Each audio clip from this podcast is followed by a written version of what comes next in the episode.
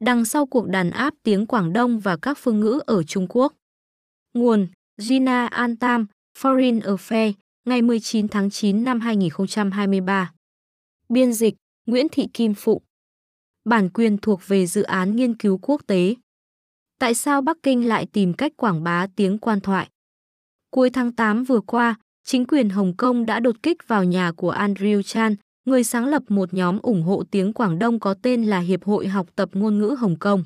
Lực lượng an ninh quốc gia đã thẩm vấn Chan về một cuộc thi tiểu luận mà nhóm của ông đã tổ chức 3 năm trước đó, dành cho các tác phẩm văn học viết bằng tiếng Quảng Đông, ngôn ngữ phổ biến ở Hồng Kông. Một trong những tác phẩm lọt vào vòng chung kết của cuộc thi là một chuyện ngắn viễn tưởng kể về một chàng trai trẻ tìm cách khôi phục lịch sử của Hồng Kông, vốn đã bị chế độ độc tài xóa bỏ. Trong quá trình lục soát nhà của Chan mà không hề có lệnh khám xét, cảnh sát đã yêu cầu ông xóa tác phẩm trên khỏi trang web của mình, đe dọa sẽ gây ra hậu quả nghiêm trọng cho ông và gia đình. Sau đó, Chan đưa ra tuyên bố rằng ông không còn lựa chọn nào khác ngoài giải tán hiệp hội, một tổ chức đã giúp quảng bá văn hóa Hồng Kông thông qua việc bảo tồn tiếng Quảng Đông trong gần 10 năm.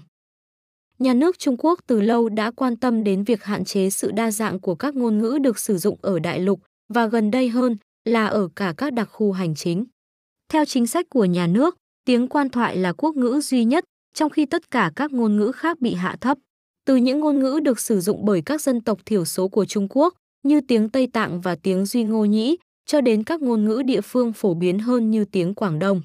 Như tôi đã nhận định trên Foreign Affairs vào năm 2016, các chính sách ngôn ngữ ở Trung Quốc, thứ đã tạo ra hệ thống phân cấp ngôn ngữ này, được củng cố bởi triết lý rằng bản sắc Trung Quốc, bao gồm cả ngôn ngữ đại diện cho nó, phải thống nhất, đồng nhất và gắn liền về bản chất với nhà nước Trung Quốc.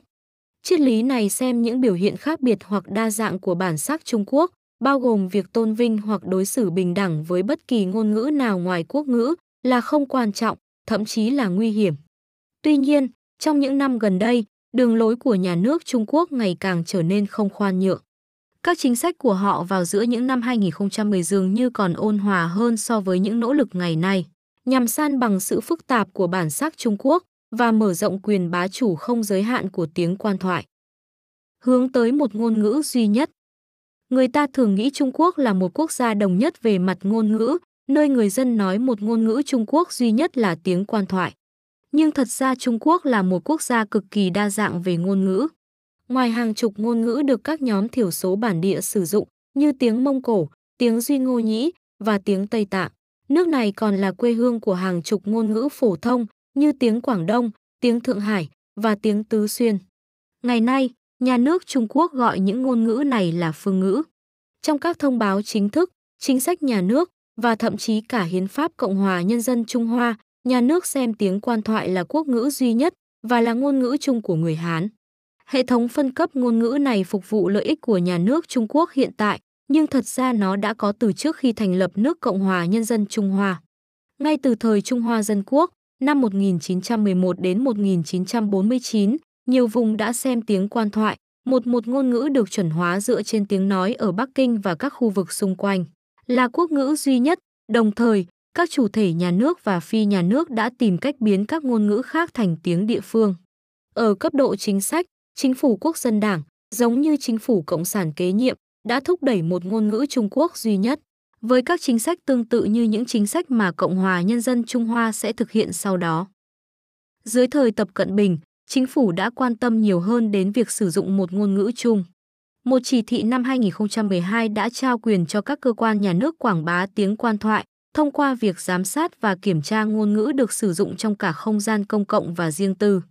Từ các sự kiện tuần lễ quảng bá tiếng quan thoại hàng năm tại các trường học địa phương, nơi các học sinh được dạy rằng cùng nói tiếng quan thoại, cùng xây Trung Hoa mộng, đến việc cấm chính quyền cấp tỉnh sử dụng ngôn ngữ địa phương tại các cơ quan hành chính, hoặc việc các lãnh đạo đảng cấp cao khiển trách các cán bộ yếu tiếng quan thoại, các cơ quan chính phủ ở tất cả các cấp đều đã nhớ nằm lòng chỉ thị này.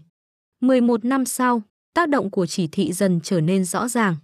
Các cuộc khảo sát trên khắp Trung Quốc cho thấy số người có thể nói các ngôn ngữ địa phương khác ngoài tiếng quan thoại đang sụt giảm nhanh chóng. Đối với những ngôn ngữ được sử dụng bởi các dân tộc không phải người Hán, vốn là dân tộc chiếm đa số ở Trung Quốc, tình hình còn nghiêm trọng hơn.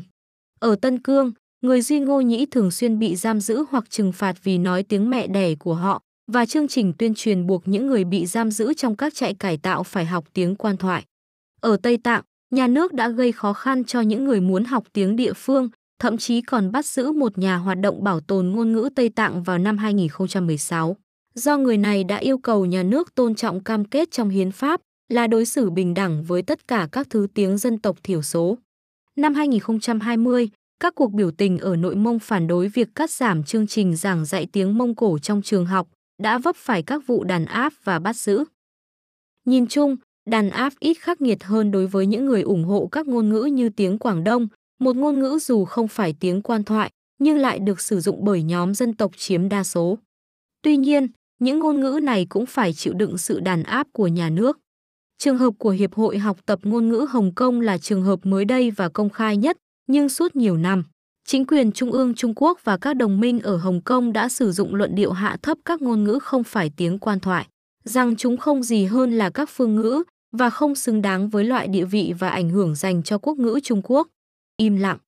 Bản thân những cuộc đàn áp này là một điểm báo về những cách thức mà nhà nước Trung Quốc sẽ sử dụng để mở rộng quyền bá chủ của tiếng quan thoại.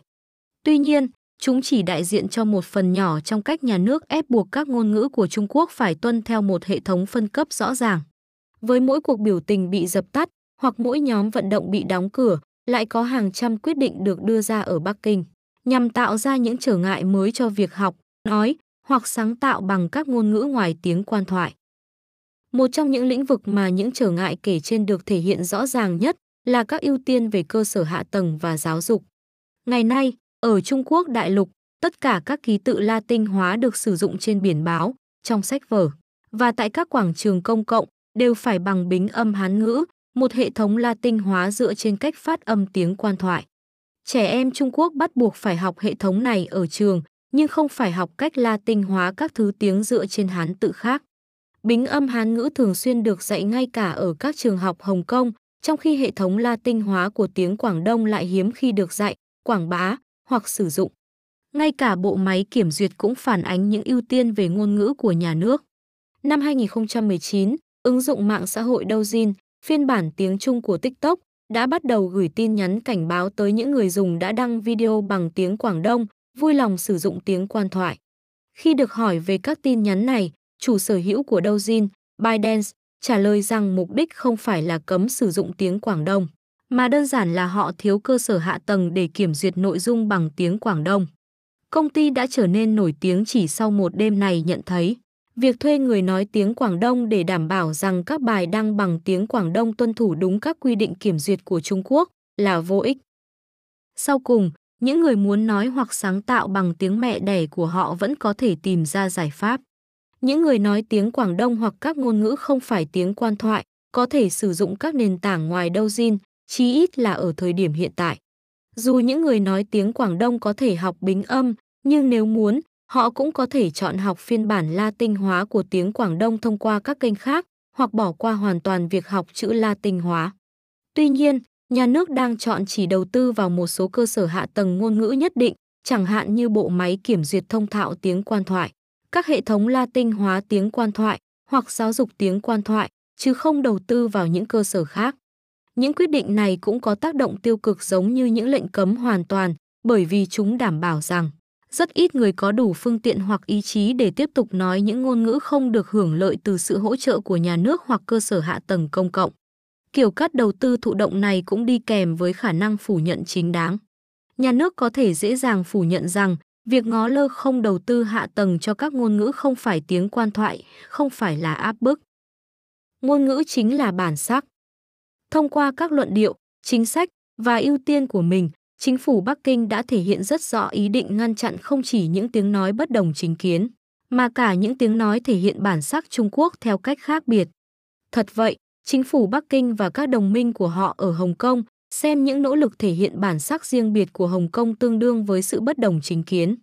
Từ việc liên tục tìm kiếm lý do pháp lý để cấm bài hát biểu tình bằng tiếng Quảng Đông, Glory to Hồng Kông, cho đến việc liên tục điều chỉnh chương trình giảng dạy về nghiên cứu xã hội và lịch sử để khiến học sinh nghĩ rằng các em không phải là người Hồng Kông, mà là công dân Trung Quốc sống ở Hồng Kông, chính quyền Hồng Kông và Bắc Kinh đang tìm cách đảm bảo rằng tầm nhìn về một bản sắc Trung Quốc đồng nhất sẽ được áp dụng cho người Hồng Kông. Trong những năm gần đây, Bắc Kinh đã sở hữu những phương tiện tốt hơn để thực thi các mục tiêu của mình. Những tiến bộ công nghệ đã mang lại cho nhà nước Trung Quốc những cách thức mới để giám sát và kiểm soát không gian riêng tư. Khả năng định hình cuộc sống hàng ngày của chính phủ Trung Quốc hiện nay đã hạn chế hơn nữa quyền tự do thể hiện bản thân của người dân. Việc sử dụng rộng rãi các biện pháp giám sát, giam giữ phi pháp và lao động cưỡng bức ở Tân Cương trong những năm gần đây cho thấy chính phủ sẵn sàng làm đến mức nào để buộc người dân phải tuân thủ. Nhiều chiến lược trong số này đang nhanh chóng trở nên phổ biến khắp đất nước, nhất là vì chính sách Zero Covid được phát động năm 2020 đã giúp bình thường hóa hoạt động giám sát sinh hoạt hàng ngày. Dù nhiều biện pháp trong số này chưa phổ biến ở Hồng Kông, nhưng hoạt động giám sát tại đặc khu cũng đã tăng lên. Cả về cách cảnh sát Hồng Kông giám sát lịch trình và lời nói người dân, lẫn các loại hành động mà họ cho là đe dọa an ninh quốc gia. Điều đó không có nghĩa là người dân Trung Quốc và Hồng Kông đang âm thầm chấp nhận sự cứng rắn của chế độ độc tài.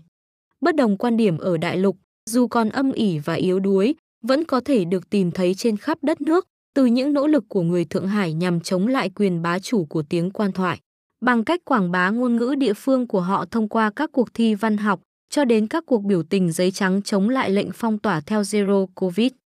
Nhưng tinh thần phản kháng sự cai trị độc tài ngày càng tăng của Bắc Kinh thể hiện rõ nhất ở Hồng Kông. Các cuộc biểu tình năm 2019 đã đưa bản sắc độc đáo của Hồng Kông lên hàng đầu, khi ngày càng nhiều người Hồng Kông từ chối chấp nhận bản sắc Trung Quốc bao trùm trên họ.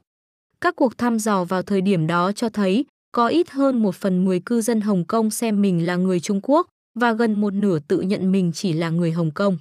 Sự thay đổi thậm chí còn rõ hơn ở những người trẻ tuổi. Một cuộc thăm dò vào tháng 6 năm 2022 cho thấy 76% người từ 18 đến 30 tuổi xác định mình là người Hồng Kông, chỉ có 2% tự nhận mình là người Trung Quốc. Ngôn ngữ là yếu tố cốt lõi giúp người Hồng Kông chống lại những nỗ lực của nhà nước nhằm tái định hình bản sắc thành phố của họ. Thật vậy, như nhà báo Mary Hui đã lưu ý, tiếng Quảng Đông đã trở thành ngôn ngữ phản kháng cốt lõi trong phong trào năm 2019, một cách để người Hồng Kông khẳng định bản sắc của họ, tách biệt với bản sắc Trung Quốc và là cơ sở tạo ra một tập hợp các biểu tượng, cụm từ và bài hát gắn kết những người nói tiếng Quảng Đông với nhau trong bối cảnh phản đối nhà nước Trung Quốc.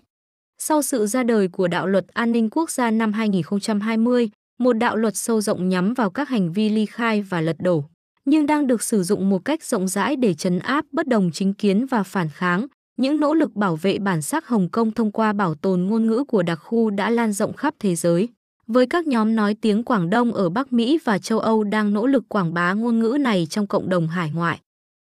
Tác động của việc đóng cửa Hiệp hội học tập ngôn ngữ Hồng Kông rất rõ ràng. Tiếng Quảng Đông và các ngôn ngữ không phải tiếng quan thoại ở Trung Quốc đã mất đi một tiếng nói ủng hộ mạnh mẽ, và những người mong muốn thúc đẩy các quyền ngôn ngữ sẽ chùn bước. Tác động của đàn áp ngôn ngữ là rất sâu rộng. Ngôn ngữ là một phần không thể thiếu của con người. Khi một thể chế quyền lực thu hẹp phạm vi và cách thức người ta sử dụng một ngôn ngữ như nhà nước Trung Quốc đã làm trong thập niên qua, điều đó sẽ bóp nghẹt khả năng của người dân trong việc thể hiện bản thân một cách sâu sắc và toàn diện.